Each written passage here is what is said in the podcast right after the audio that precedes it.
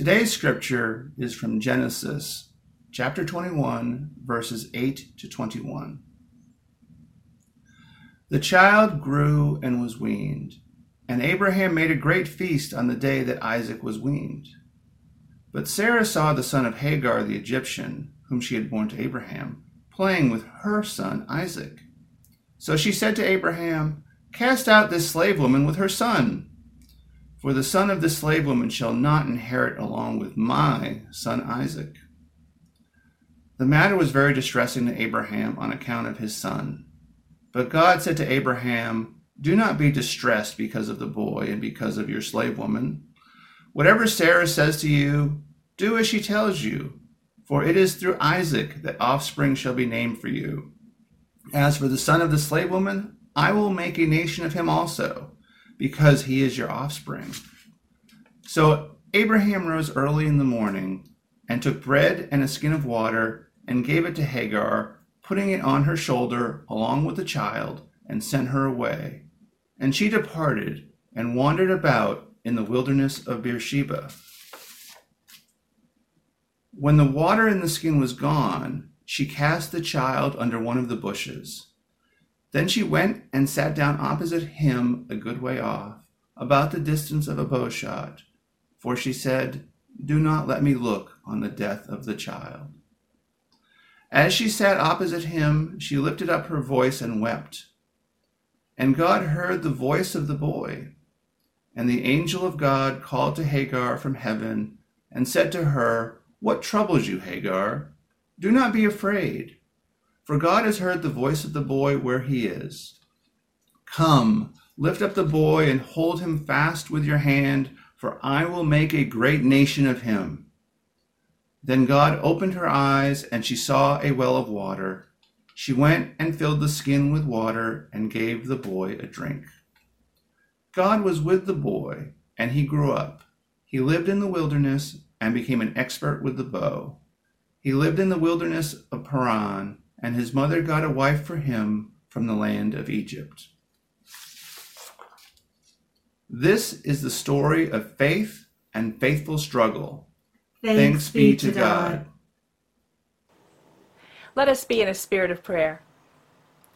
Gracious and loving God, may the words of my mouth and the meditations of each one of our hearts be acceptable to you, our rock and our redeemer. And may we, like Samuel, cry out and say, Speak, Lord, for we are listening. Amen. Some first graders were asked to draw a picture of God in their Sunday school class, and their finished products demonstrated some interesting theology. One child drew a colorful rainbow as her expression of God. Another drew God as an old man coming from the clouds. One little boy, who was very fastidious and concentrating hard, drew God looking an awful lot like Superman. And the most interesting one was from a little girl who brought her finished paper to the teacher and said, I didn't know what God looked like, so I drew a picture of my daddy. Isn't that wonderful here on Father's Day to be recognizing our own human parents as reflecting the divine parent? And here we have in the scripture that Ben has read a story of a parent in Abraham faced with a difficult choice. You may remember the story of Abraham, whose wife Sarah was unable to bear children. But God had promised Abraham that he would bless him as the parent of many nations. There came a time when Sarah wasn't sure how this promise could be fulfilled. And so she said to Abraham that he should go to her slave girl Hagar and bear a child that way. And so Hagar did, in fact, bear a child whose name is Ishmael. You may remember also the story later in Scripture where God comes to Sarah in her old age and tells her that she will have a child. And of course, this made her laugh because it had ceased to be the way of women with her. But she did, in fact, bear a child, and they named him Isaac, son of laughter. There came a time when the two boys were playing, Ishmael and Isaac, and Sarah looked and recognized that Ishmael, as the older child, would be the one to receive the double portion of the inheritance. And she became jealous, and wanting her own son, Isaac, to be the one with privilege. And so she asked her husband Abraham to send the child Ishmael and his mother Hagar away. This broke Abraham's heart, and he sought guidance from God.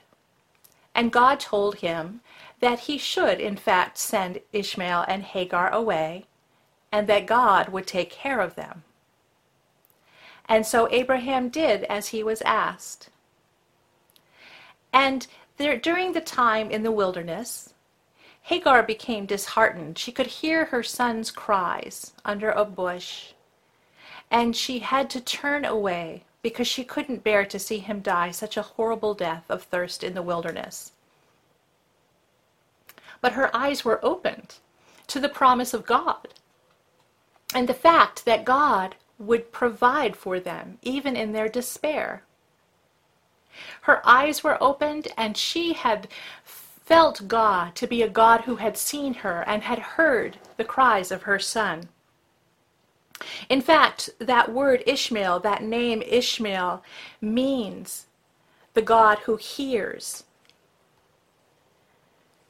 It's an important part of the story because this is not the first time that Hagar has been in the wilderness or that Hagar has had an experience of God.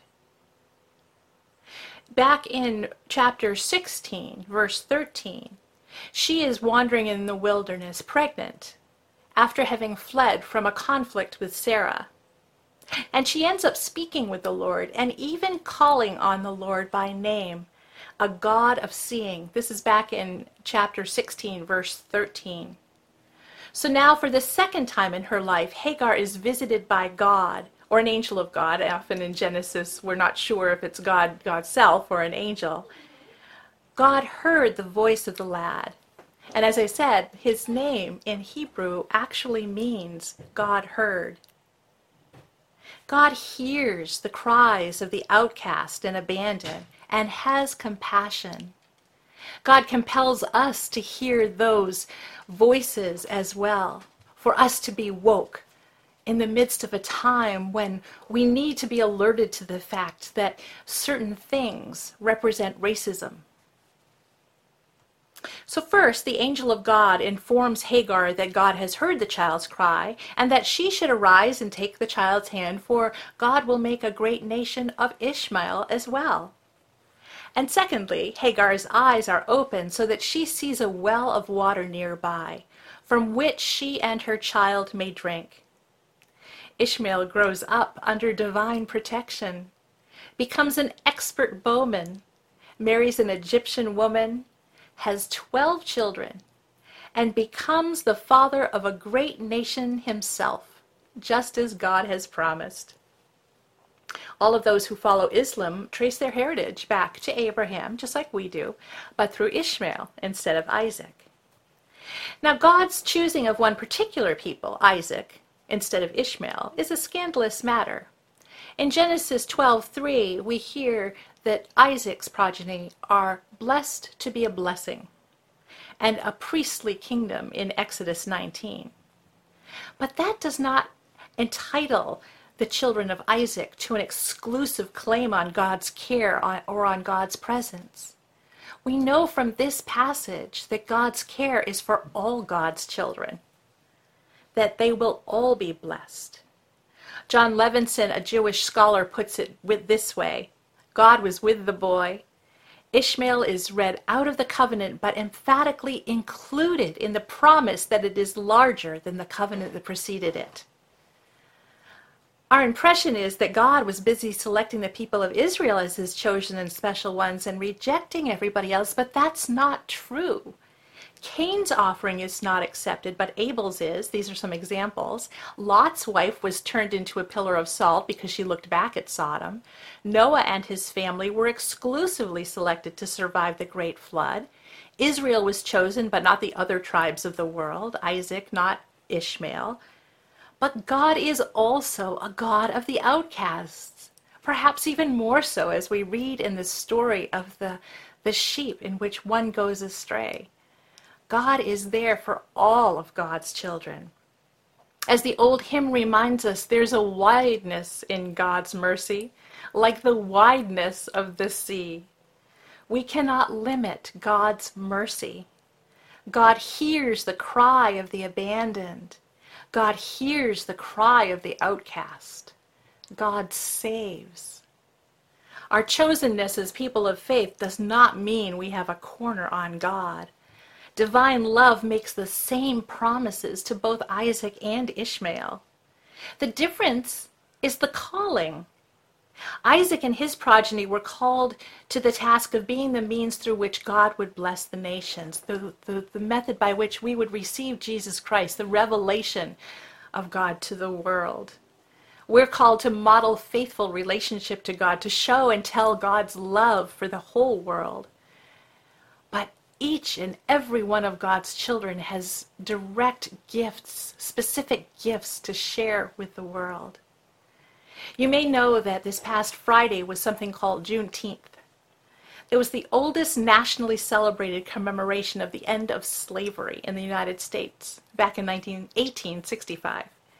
It took a while for President Lincoln's Emancipation Proclamation, signed two and a half years earlier, to reach Galveston, Texas, to reach the slave owners there, so that they might also know that the war had ended and that slaves were free. God is the God of those who are oppressed. God is the God of those who are who are trod upon by unjust systems. And we if we are in a position of privilege, are called to be the one to dismantle those systems of racism. And I have great hope that that is beginning to happen. With schools beginning to understand that their mascots represent racist times and themes. With statues of war heroes being recognized for what they are and what they represent. For brand names of products that we all use that would just be sort of blindly in the background. And now it's becoming apparent to us as we are woke, as our eyes are opened, that these are part of the system of injustice that oppresses our brothers and sisters. Fred Craddock tells the story of a man who had some experiences in his life of being ridiculed and bullied. As a boy, this particular man had recognized that his mother had not been married when he was born. And often the townspeople would say, I wonder who his father is. When he was about 12, a new pastor came into the little boy's community. And the boy thought he would like to hear what the pastor had to say and would sneak into church, but not wanting to be caught by any of the people there, he would sneak out at the end, sit near the back so that he wouldn't be seen. One day he was so enthralled by the sermon and the singing that he stayed a little too long, and before he knew it, a large hand had come down on his shoulder. And the pastor himself asked the little boy, What's your name? Whose boy are you? The boy's young heart sank with the question because he knew he didn't have a father, the person that the pastor was asking about. But then the preacher went on, Wait a minute, I know who you are. The family resemblance is unmistakable. You are a child of God. And with that, he patted the boy on the back and added, Boy, that's quite an inheritance. Go and claim it. So, just as all of us are the beloved children of the divine parent who lavishes love and security and protection on us, so are we who are privileged in this society called to do something about the systems of injustice that oppress our brothers and sisters. that oppress people who are different in whatever way. We are called to be loving to one another, to lift each other up so that equality is the name of the land, not division, not inequality. God hears the cries of the oppressed and vulnerable, sees their suffering, and brings their redemption, compelling us, as disciples of Christ Jesus, to help lead the way. Thanks be to God for this indescribable gift. Amen.